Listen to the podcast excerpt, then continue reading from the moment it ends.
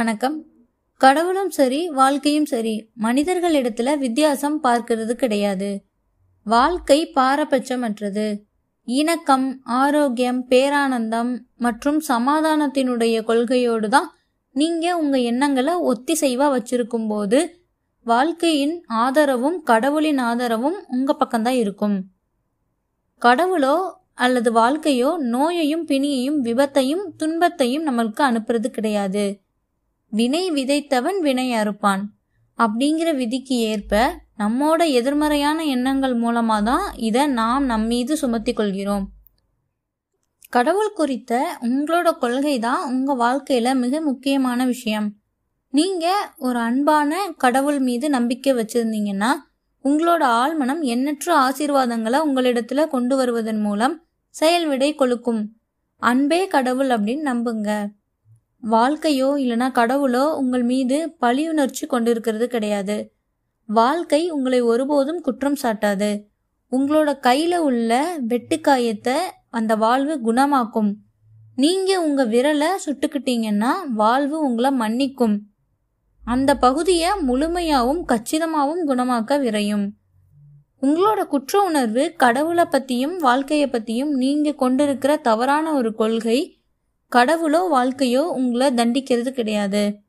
எடை போட்டு பார்ப்பதும் கிடையாது. உங்களோட தவறான நம்பிக்கைகள் எதிர்மறையான சிந்தனைகள் சுய குற்றம் சுமத்துதல் இதெல்லாமே உங்களோட ஆள் மனசுல ஏற்படுத்தக்கூடிய விளைவுகள் மூலமா உங்களுக்கு நீங்களே இதை செஞ்சுக்கிறீங்க. கடவுளோ இல்லைனா வாழ்க்கையோ உங்களை கண்டிப்பது கிடையாது தண்டிப்பதும் கிடையாது. இயற்கையினுடைய ஆற்றல்கள் தீங்கு விளைவிக்க கூடியது கிடையாது. அதனுடைய பயன் உங்களுக்கு இருக்கக்கூடிய சக்தியை நீங்க பயன்படுத்தக்கூடிய விதத்தை சார்ந்ததுதான். மின்சாரத்தை உபயோகித்து ஒருவரை கொலை செய்யலாம். இல்லனா உங்க வீட்டை பிரகாசிக்க செய்யலாம். தண்ணீர்ல ஒரு குழந்தைய மூழ்கடிக்க செய்யலாம். அது இல்லைன்னா அதை வச்சு தாகத்தை தணிக்கலாம். ஒருவருடைய சொந்த மனதில் உள்ள இந்த எண்ணமும் நோக்கமும் தான் நல்லது கெட்டதை தீர்மானிக்குது.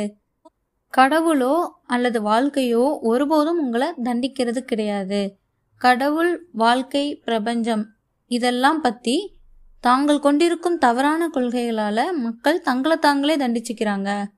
அவர்களுடைய எண்ணங்கள் படைப்பாற்றல் வாய்ந்தது. அவர்கள் தங்கள் துன்பங்களை தாங்களே உருவாக்கி கொள்கிறார்கள். உங்களிடம் குறைகள் இருந்து அதை பத்தி அடுத்தவங்க உங்களை விமர்சிச்சாங்கன்னா மகிழ்ச்சியுடன் உங்களுக்கு நன்றி சொல்லுங்க. அவங்களோட விமர்சனங்களை பாராட்டுங்க. உங்களோட குறைகளை சரி செஞ்சு கொள்ள இது உங்களுக்கு ஒரு வாய்ப்பு. உங்களுடைய எண்ணங்கள் பதில் நடவடிக்கைகள் அது மட்டும் இல்லாமல் அந்த உணர்ச்சிகளுக்கு நீங்கள் தான் எஜமான் அப்படிங்கிறத நீங்கள் தெரிஞ்சு வச்சிருந்தீங்கன்னா யாரோட விமர்சனமும் உங்களை வருத்தமடைய செய்யாது. இது நீங்கள் அடுத்தவருக்காக பிரார்த்தனை செஞ்சு அவருக்கு ஆசிர்வாதம் வழங்குறதுக்கு வாய்ப்பளிக்குது. அப்படி செய்கிறதன் மூலமாக நீங்கள் உங்களையே ஆசிர்வதிச்சு கொள்கிறீங்க நீங்க சரியான செயல் மற்றும் வழிகாட்டுதல் வேண்டி பிரார்த்தனை செஞ்சா வருவதை ஏற்றுக்கொள்ளுங்க. சுய பச்சாதாபம் விமர்சனம் பகை இது எல்லாத்துக்குமே அங்க இடம் கிடையாது. நல்லது அப்படின்னும் தீயது அப்படின்னும் எதுவுமே கிடையாது. ஆனா அப்படி சிந்திச்சாதான் ஒன்றை நல்லதாவோ இல்லைன்னா தீயதாவோ ஆக்கும். உணவு உடலுறவு செல்வம் உண்மையான வெளிப்பாடு இது எல்லாமே விரும்புறதுல கேடு ஏதும் கிடையாது. அதை நீங்கள் இந்த தூண்டுதல்களை ஆழ்ந்த விருப்பங்களை இல்லைன்னா பேரார்வங்களை எப்படி உபயோகிக்கிறீங்க அப்படிங்கிறத பொறுத்து தான் இருக்குது. ஒருத்தரை ஒரு துண்டு ரொட்டிக்காக கொலை செய்யாமலே உங்களோட உணவு குறித்த விருப்பத்தை உங்களால் பூர்த்தி செஞ்சுக்க முடியும். கடுங்கோபம் பகைமை தீய எண்ணம் மற்றும் வெறுப்பு. இதெல்லாமே பல வகை நோய்களுக்கு காரணம். அன்பையும் வாழ்வையும் பேரானந்தத்தையும் நல்ல எண்ணத்தையும் உங்களை காயப்படுத்துறவங்க கிட்ட தாராளமாக வெளிப்படுத்துவதன் மூலம் உங்களையும் அவங்களையும் மன்னிச்சுக்கோங்க. நீங்கள் அவங்கள நினைச்சு பார்க்கும்போது கூட உங்களோட மனம் சமாதானத்துடன் தான் இருக்குது அப்படிங்கிறத உறுதியாக அறிஞ்சு வச்சுக்கோங்க. தொடர்ந்து அதையே செய்யுங்க. மன்னித்தல் அப்படிங்கிறது ஒருத்தருக்கு ஏதோ ஒன்று கொடுக்கறது. உங்களோட மனசில் எந்த உறுத்தலும் இல்லாத வர நீங்கள் அன்பையும் சமாதானத்தையும் பேரானந்தத்தையும் ஞானத்தையும் வாழ்க்கையினுடைய அனைத்து ஆசீர்வாதங்களையும் அவங்களுக்கு வழங்குங்க.